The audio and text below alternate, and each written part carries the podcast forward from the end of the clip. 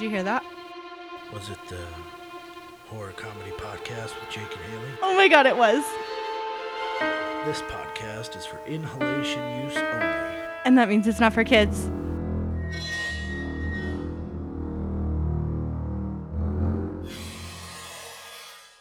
It's the Horror Comedy Podcast, and it's Wednesday, and I'm Haley, and you're the listener, and that means it's time for me to bring you scary stories that I found on the internet.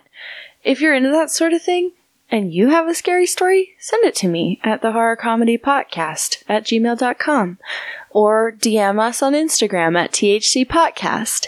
Come hang out with us, you guys. Well, or don't. I mean, it's your prerogative, Bobby Brown. I don't want to force you to do anything.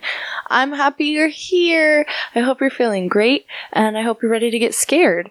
We're having a wicked thunderstorm right now, and it's dark out, and it's perfect. So I hope that your conditions are just as spooky. I just started a new job, and I'm still getting used to it, so I appreciate your patience. I know things are getting posted a little later in the day.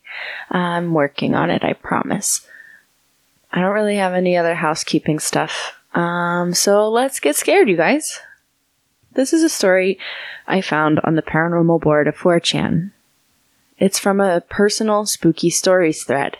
Anonymous posted, Hey, I'm a long-time lurker and a first-time poster. Myself, both my parents, my brother C, my sister L, we all have stories. I thought I'd share a few to get them off my mind. The most recent be me. Two or three months ago, I'm taking a nap. I wake up on the couch in the front room, facing the back wall where the dining room and the kitchen are. I look through the doorway. There's no door, there's just an opening, and I look into the kitchen where the stove is. I see a six foot five inch plus man in all black trench coat and top hat standing at the stove. My mom in the living room across from kitchen. I yell to see where people are in the house, and my mom answers. The kitchen man walks away silently. I asked my mom if there was someone in the kitchen, and she said no one was here. My brother C said he's seen him for about 15 to 20 years in the house when I asked him about it. I'll just post the first story C told me of the Top Hat Man as C, L, and I have deemed him. BC, about six or seven years old, having friends over for sleepover. Four of six people in the room are asleep. C and best friend are still up. That's when the door opens. Top Hat Man opens the door. He's very old, very white, the black trench coat and a top hat. He smiles at C and the friend and then walks out of the room and for the rest of the night, nothing else happens. The next morning, he asks my mom why Top Hat Man was in the house. Why who was in the house, see? A man with a top hat. My mom freaks out and checks if all the doors are locked, and they are. She's worried and she has a conversation with C. He wasn't scared, he was just confused. My brother has seen him many more times in the house, but that one stuck with me. This one involves me, C, and L. Be the three of us five to seven years ago. Our parents went out on a date. C and I share a room, and L's room is next to ours upstairs. We were going to bed when the three of us clearly hear a lot of dishes break. It sounded like someone opened a cabinet and threw all the plates, bowls, and glasses out of it. I shit bricks.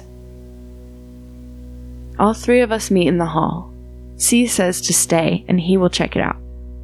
I follow but don't leave the base of the stairs. L stays upstairs. The kitchen is clean. Nothing is broken. Nothing is moved all confused, but we go to sleep eventually. We tell the parents the next day, and they don't understand, but they don't discredit the story. I'll post two shorter ones that I have from college as well while waiting for you. Me and my girlfriend at the time were spending the night in her dorm.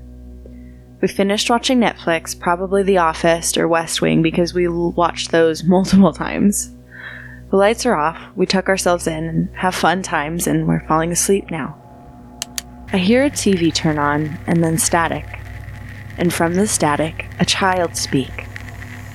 We can't tell what the child says, but it's loud.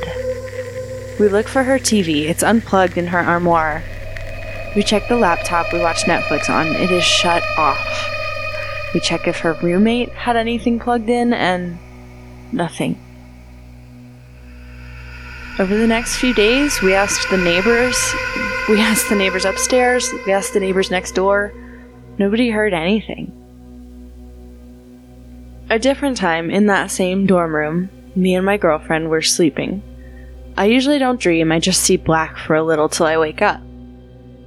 But this night, I see a wolf, or a werewolf, come out of the darkness while I sleep. I wake up screaming and see it pop out of the wall closest to the bed. I wake up my girlfriend and possibly the neighbors screaming. I turn to ask if she can see it, and she sees nothing. I turn back, and all there is is the regular shit, you know, just her poster of the office cast. But. But I couldn't fall back asleep. The campus is definitely haunted. It was originally a farm and a child drowned in a pond. Another user posted, I've been meaning to get this off my chest for quite some time. I was in the army about 10 years ago or so, and as a young, plucky private, I was constantly on that everlasting quest for glory. My personal glory was the touch and taste of the opposite sex. Internet dating wasn't new by any means, but it was relatively new to myself, who had won some and lost many, many more. I was up late one night and decided to start chatting up a short haired cutie that seemed to be within my mileage range. In Texas, the roads are long and open, so driving two plus hours to get some action wasn't anything out of the ordinary. Just a quick backstory to set some things in order. In my troop, we had a rule that soldiers weren't to travel farther than 250 miles from base without applying for leave or getting specific permission from the platoon sergeant. I sometimes strayed across that line, and I had never been caught. If I had, I risked a demotion and possibly being labeled AWOL, which is never something you want to be labeled in the military, just FYI.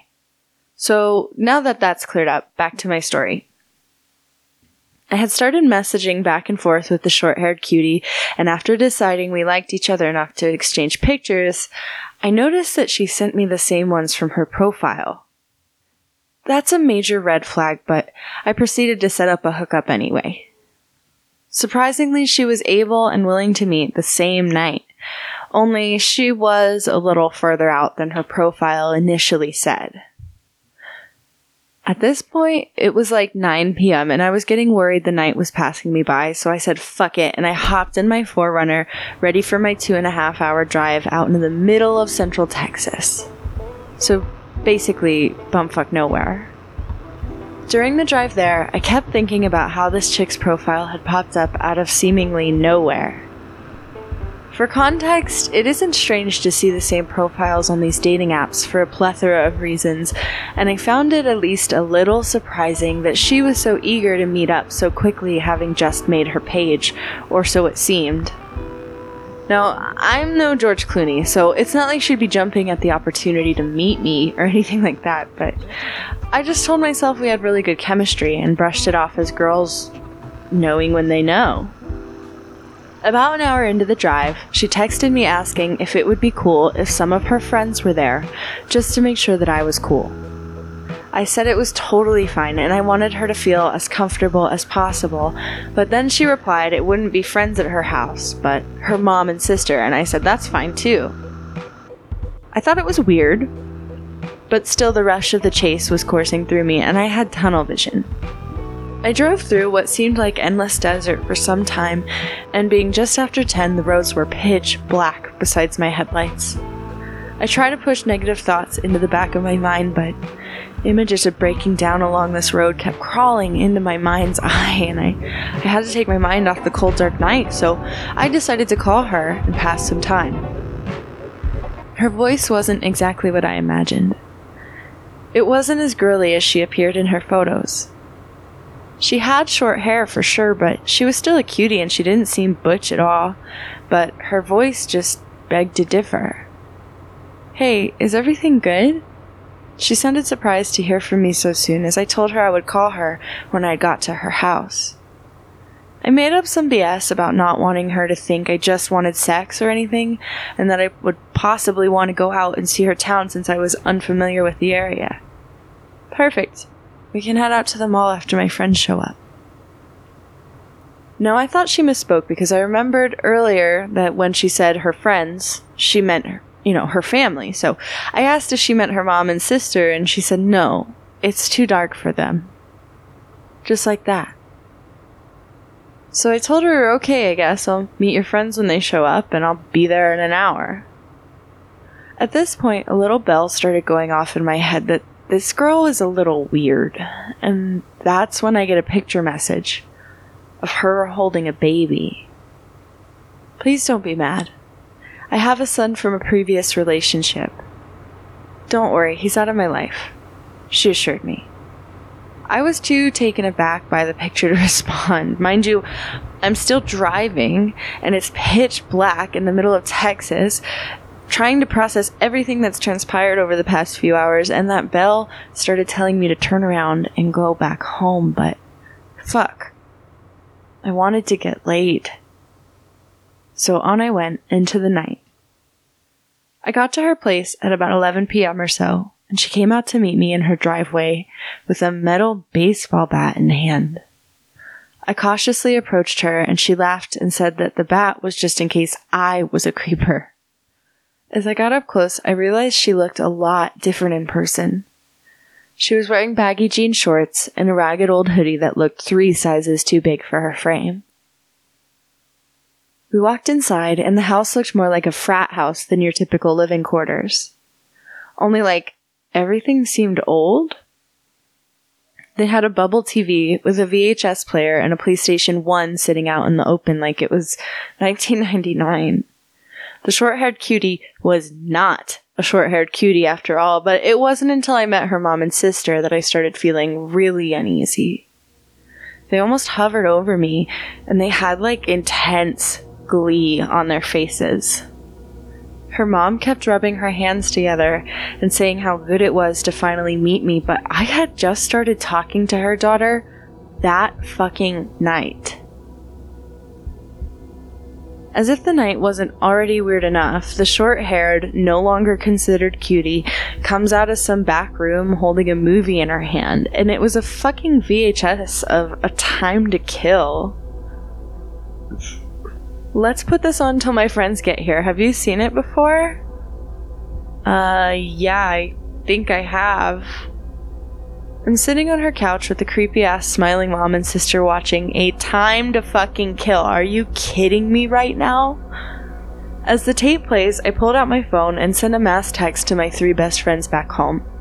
I didn't tell anyone in my troop what I was doing or where I was going, and I didn't want any of them to find out. The text said, Help me, please. I'm stuck in a really shitty, bad dating situation and I need out now. Call me ASAP and no one responded. So I decided to fake like I was getting a call from my sergeant and have an excuse to leave the room and make the real phone call to my friends until one answered. Luckily, one did, and I told him the situation and that I needed him to send me a text saying to get back to base now. Which he did, and I used to get the fuck right out of that house. I'm really sorry, I don't have a choice. I could get kicked out if I don't go back to the base right now. Her tone immediately changed from concerned to angered.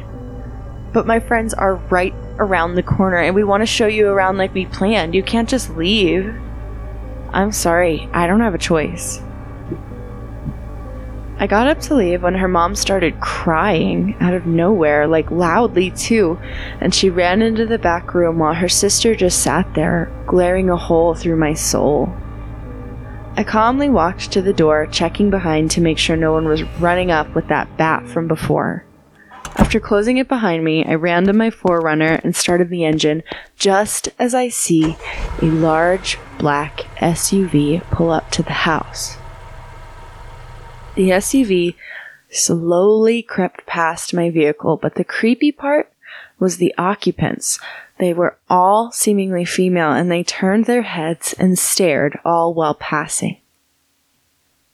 I put my 4Runner into drive just as I noticed about four or five people exit the SUV. I just about burned all the rubber on my tires getting out of there. I started getting calls from the short haired girl but ignored them and kept driving. About an hour into my drive, I realized just how late it actually was almost 1 a.m. And then I thought a little more, and the idea of a mall being open at that hour seemed a little strange, as most local malls back home close around 9 p.m. at the latest. Where were they planning on taking me? When I got back to the barracks, I checked my profile to see if she sent me any other messages after calling, but her dating profile had been deleted. To this day, I don't know if she was just extremely awkward or if she had nefarious plans in mind. All I can say is damn, that was a close call either way. That's it for this week's mini you guys. If you like that, come back on Sunday. Those ones actually come out on time, so come check it out. We're gonna talk about spooky shit. I'm gonna tell you history. I'm gonna tell you science. I'm gonna change your life. We're gonna have a good time. Um, if you like us, you know, come follow us on Instagram. Leave us a comment. Uh, tell me your favorite color, and I will get a tattoo of that color over my face. That's the deal. And don't forget to drink water. Goodbye.